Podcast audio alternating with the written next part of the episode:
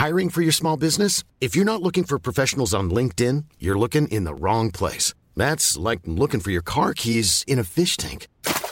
LinkedIn helps you hire professionals you can't find anywhere else, even those who aren't actively searching for a new job but might be open to the perfect role. In a given month, over 70% of LinkedIn users don't even visit other leading job sites. So start looking in the right place. With LinkedIn, you can hire professionals like a professional. Post your free job on linkedin.com/people slash people today. Aujourd'hui, le logement, c'est la dépense essentielle qui pèse le plus dans le budget des Français. Face à cela, certains Français voudraient donc acheter un bien immobilier pour ne plus avoir à payer un loyer euh, tous les mois. Mais devenir propriétaire, c'est devenu extrêmement difficile, en particulier pour les jeunes. C'est ce que l'on va voir aujourd'hui. Alors, est-ce que notre génération peut encore espérer devenir propriétaire? Quels sont les obstacles? C'est Lucie Hugo, j'espère que vous allez bien. C'est le sujet à la une des actualités du jour. En 1960, l'argent qu'un ménage français consacrait à payer son logement, que ce soit sous forme de location ou euh, de remboursement euh, d'emprunt, correspondait à 9,5% de son revenu brut. Mais aujourd'hui, eh bien, cette part a grandi, elle est passée à 23%, voire 32% pour les ménages les plus modestes. Ça veut dire donc que pour beaucoup de ménages, un tiers au moins du salaire part directement dans le logement. C'est ce qu'indique donc une nouvelle étude de l'ONG Oxfam qui lutte contre les inégalités. Il y a de nombreuses raisons, mais ça s'explique notamment par le fait que les prix des biens immobiliers ont augmenté 4 fois plus vite que les revenus. On a donc des prix à l'achat ou à la location qui ont explosé ces dernières années, alors que les revenus en parallèle n'ont pas explosé. Cette hausse des prix des biens immobiliers, elle touche et elle a un impact sur le quotidien, surtout des foyers des plus modestes. Et parmi eux, eh bien, il y a de nombreux jeunes qui sont concernés. Selon les derniers sondages, une majorité de jeunes souhaiteraient donc devenir propriétaires pour faire en sorte que plutôt que de lâcher un loyer chaque mois et donc de ne pas retrouver cet argent derrière, au moins, eh bien, on rembourse un emprunt qui paye un appartement qui va finir par nous appartenir et qui a une valeur. C'est ce qui fait forcément donc que l'achat d'un bien immobilier est très plébiscité par la population et notamment par les jeunes. C'est vu souvent comme une valeur sûre et rentable, parfois aussi comme une preuve de réussite personnelle. Mais le truc, c'est que pour cette génération, acheter dans le contexte actuel, c'est extrêmement difficile. Mais alors, pourquoi est-ce que notre génération, ou cette génération donc, a du mal à devenir propriétaire Déjà, il faut savoir que les prix d'immobilier donc ont augmenté de manière significative ces dernières années. En plus de ça, ces derniers mois, il y a aussi eu une hausse très importante des taux d'intérêt, donc le montant qu'il faut payer à la banque pour emprunter de l'argent. On est en ce moment sur des taux aux alentours de 4%, autrement dit donc, eh bien, ça fait beaucoup d'argent à sortir et c'est aussi d'autant plus dur d'obtenir ces prêts. Selon le groupe sologer.com qui est spécialisé donc dans la diffusion d'annonces immobilières, les Français ont vu leur pouvoir d'achat immobilier baisser de 20% en un an. Ça c'est donc sur le contexte qui concerne tout le monde, mais il faut aussi comprendre que dans le cas des jeunes qui entrent sur le marché du travail ou qui cherchent en emploi, c'est d'autant plus dur puisque eh bien c'est ce que l'on appelle des primo-accédants. Les primo-accédants, c'est donc des personnes qui n'ont jamais encore été propriétaires et l'une des difficultés pour ces primo-accédants, c'est qu'ils n'ont donc pas un bien à vendre en parallèle. Or, ce bien à vendre pour acheter un autre bien, c'est souvent un apport financier considérable capable de rassurer les banques. Alors donc vous l'avez compris, un jeune qui débute à peine, qui commence à peine de travailler, eh bien n'a pas déjà un appartement qu'il peut vendre pour acheter autre chose et c'est donc évidemment une difficulté importante. Et là où ça devient particulièrement compliqué, c'est que l'entrée dans la vie active aujourd'hui, elle est beaucoup plus dure que pour les générations précédentes. En l'occurrence, c'est pas moi qui le dis, hein, il y a de nombreuses études qui se sont penchées sur le sujet. Je vous mets des liens pour en savoir plus. Et l'une des raisons, c'est que c'est plus difficile pour la génération actuelle d'avoir un emploi stable, un CDI par exemple. En fait, ces CDI, déjà, parfois ils n'arrivent pas, et s'ils arrivent, ils ont tendance à arriver beaucoup plus tard que pour les générations précédentes, et typiquement eh bien, sur la seconde moitié du XXe siècle. Or, le problème, c'est que ces emplois stables, ils sont souvent indispensables pour emprunter à la banque et pour pouvoir financer l'achat de son appartement. Si ce sujet vous intéresse d'ailleurs, un ouvrage qui s'appelle Pour une politique de la jeunesse, qui a été rédigé par la sociologue Camille Penny, détaille cette situation difficile de la jeune génération actuelle. Mais donc, pour résumer, il y a une hausse des prix des biens, il y a une hausse des taux d'intérêt, il y a une situation qui est particulièrement instable pour les jeunes qui les empêche donc d'aller acheter. Et on se retrouve à ce moment-là dans un cercle vicieux, puisque plutôt que de libérer de l'argent via un emprunt qui fait qu'à terme, eh bien, il y a un patrimoine qui se construit, eh bien, il y a un loyer qui sort chaque mois. Et donc, ce n'est pas un investissement, mais juste de l'argent, entre guillemets, qui sort chaque mois. Et ce qu'il faut noter en parallèle, c'est que des personnes qui sont déjà propriétaires peuvent se retrouver à l'inverse en situation assez favorable, en achetant dans certains cas plusieurs biens qui à terme donc peuvent générer des revenus importants. Et d'ailleurs là-dessus, il y a un chiffre qui l'illustre, environ 3,5% des ménages français détiennent la moitié des logements qui sont mis en location par des particuliers en France. Alors face à cela, en juin dernier, la première ministre Elisabeth Borne a annoncé prolonger jusqu'en 2027 ce qui s'appelle le prêt à taux zéro. C'est un dispositif qui permet aux particuliers de financer une partie de leur acquisition immobilière grâce à un crédit bancaire à taux zéro. Et c'est donc un prêt qui peut aider les primo-accédants justement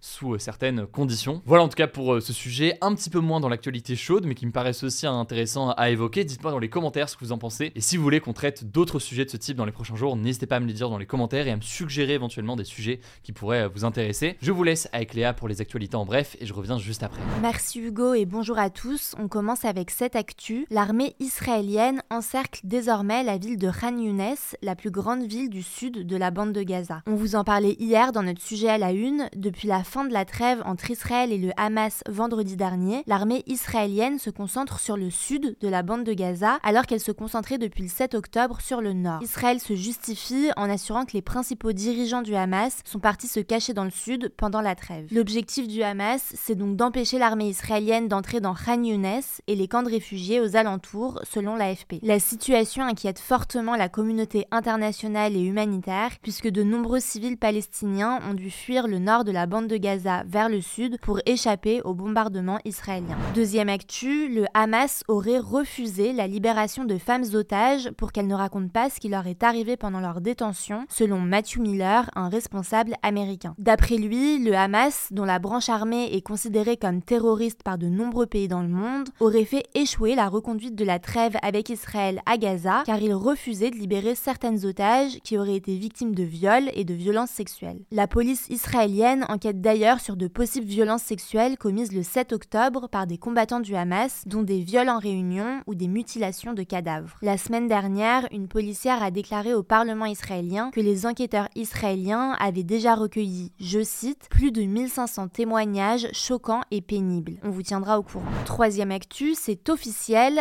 l'année 2023 sera la plus chaude de l'histoire selon l'Observatoire européen Copernicus. D'après ses calculs, la température moyenne dépassera de 0,13 degrés celle de 2016, qui était jusqu'à présent l'année la plus chaude jamais enregistrée. Ça fait six mois consécutifs que des records de température sont battus. Et ça a été encore le cas au mois de novembre, où il a fait en moyenne 14,22 degrés à la surface de la Terre, soit 0,32 degrés de plus que le précédent record pour un mois de novembre qui avait été atteint en 2020. Alors les températures devraient continuer à augmenter tant que les concentrations de gaz à effet de serre, responsables du changement climatique, continueront d'augmenter selon les experts. Quatrième actu, une expérimentation d'ampleur sur le port de l'uniforme à l'école va être annoncée avant la fin de l'année par le ministre de l'Éducation nationale Gabriel Attal. C'est ce qu'il a déclaré ce mercredi sur France Info. Concrètement, cette expérimentation devrait concerner plusieurs établissements scolaires, mais on ne sait pas encore lesquels. Gabriel Attal a précisé que l'achat de l'uniforme sera intégralement pris en charge par les collectivités. L'objectif, c'est donc de voir si le port de l'uniforme à l'école a un impact sur l'autorité à l'école, sur le harcèlement scolaire ou sur les questions de laïcité. Si l'expérimentation est efficace, un débat sur la généralisation de l'uniforme en France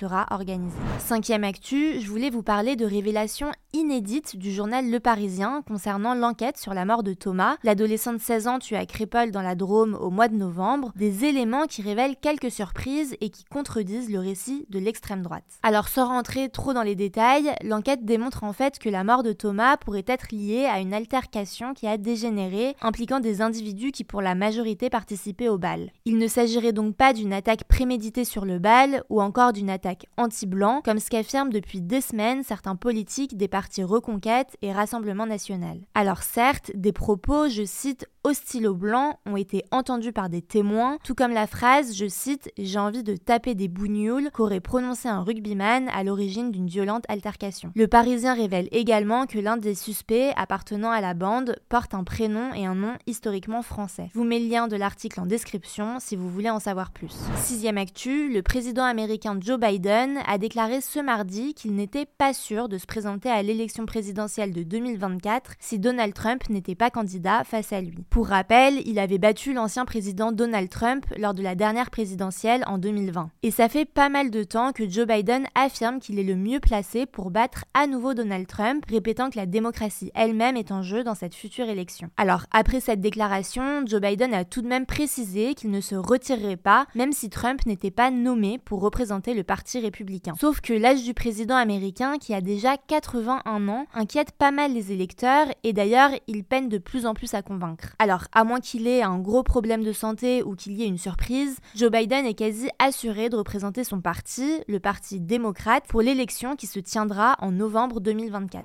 Septième actu, un extrait de l'audition au Congrès américain sur l'antisémitisme des présidentes des prestigieuses universités américaines de Harvard, MIT et Penn circule en ce moment sur les réseaux sociaux et fait énormément réagir. Il s'agissait plus précisément d'une audition du Congrès américain sur la réponse de ces présidentes aux incidents antisémites survenus sur leur campus dans le contexte du conflit entre Israël et le Hamas. Concrètement, plusieurs membres républicains de la commission ont affirmé que les présidentes d'université n'en faisaient pas assez pour protéger leurs étudiants juifs. Et lorsque l'une des élus du Congrès leur demande si l'appel au génocide des juifs viole le code de conduite ou les règles sur le harcèlement de leur université, les trois présidentes ne répondent pas clairement oui, déclarant plutôt que cela dépend du contexte. At Harvard, does calling for the genocide of Jews violate Harvard's rules of bullying and harassment? Yes or no?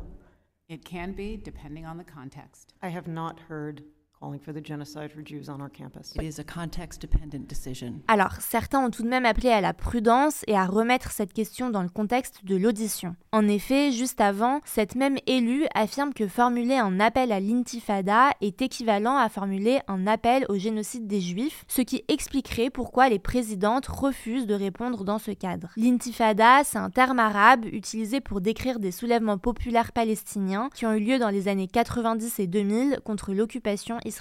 Les présidentes ont par ailleurs toutes reconnu que l'antisémitisme était devenu un réel problème sur les campus et qu'il était devenu encore plus important depuis le 7 octobre et l'attaque meurtrière du Hamas. Et on termine avec cette actu, la bande-annonce de GTA 6 sortie ce lundi soir est devenue la troisième vidéo la plus vue de YouTube en l'espace de 24 heures. Les deux premières places du classement sont occupées par le groupe de K-pop BTS avec leurs chansons Butter et Dynamite. À l'heure où j'enregistre ces actus du jour, la bande annonce de GTA 6 comptabilise 102 millions de vues. Voilà, c'est la fin de ce résumé de l'actualité du jour. Évidemment, pensez à vous abonner pour ne pas rater le suivant, quelle que soit d'ailleurs l'application que vous utilisez euh, pour m'écouter. Rendez-vous aussi sur YouTube ou encore sur Instagram pour d'autres contenus d'actualité exclusifs. Vous le savez, le nom des comptes, c'est Hugo Décrypte. Écoutez, je crois que j'ai tout dit. Prenez soin de vous et on se dit à très vite. Mom deserves the best, and there's no better place to shop for Mother's Day than Whole Foods Market. They're your destination for unbeatable savings, from premium gifts to show-stopping flowers and irresistible desserts. Start by saving 33% with Prime on all body care and candles. Then get a 15-stem bunch of tulips for just $9.99 each with Prime. Round out Mom's menu with festive rosé, irresistible berry chantilly cake, and more special treats. Come celebrate Mother's Day at Whole Foods Market.